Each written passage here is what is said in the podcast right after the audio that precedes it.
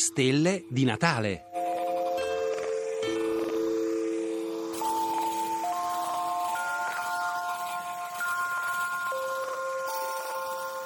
Il sole nel Pantheon. Il Pantheon che vediamo oggi è quello costruito dall'imperatore Adriano attorno al 120 d.C. Probabilmente quello che aveva già costruito Augusto venne distrutto da un incendio tempo prima.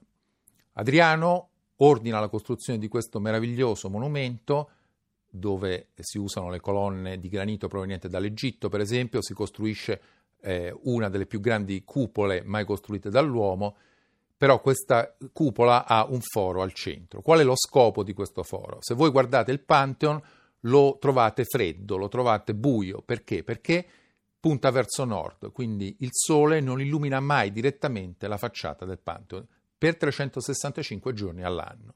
Però il Pantheon ha anche questo foro, che è quello originale all'interno della cupola, e che serve per legare il monumento alle stelle, in particolare a quale stella? La nostra stella, il Sole. In che modo il Pantheon è legato al Sole? Basta che osserviamo come si muove la luce del Sole all'interno della cupola del Pantheon.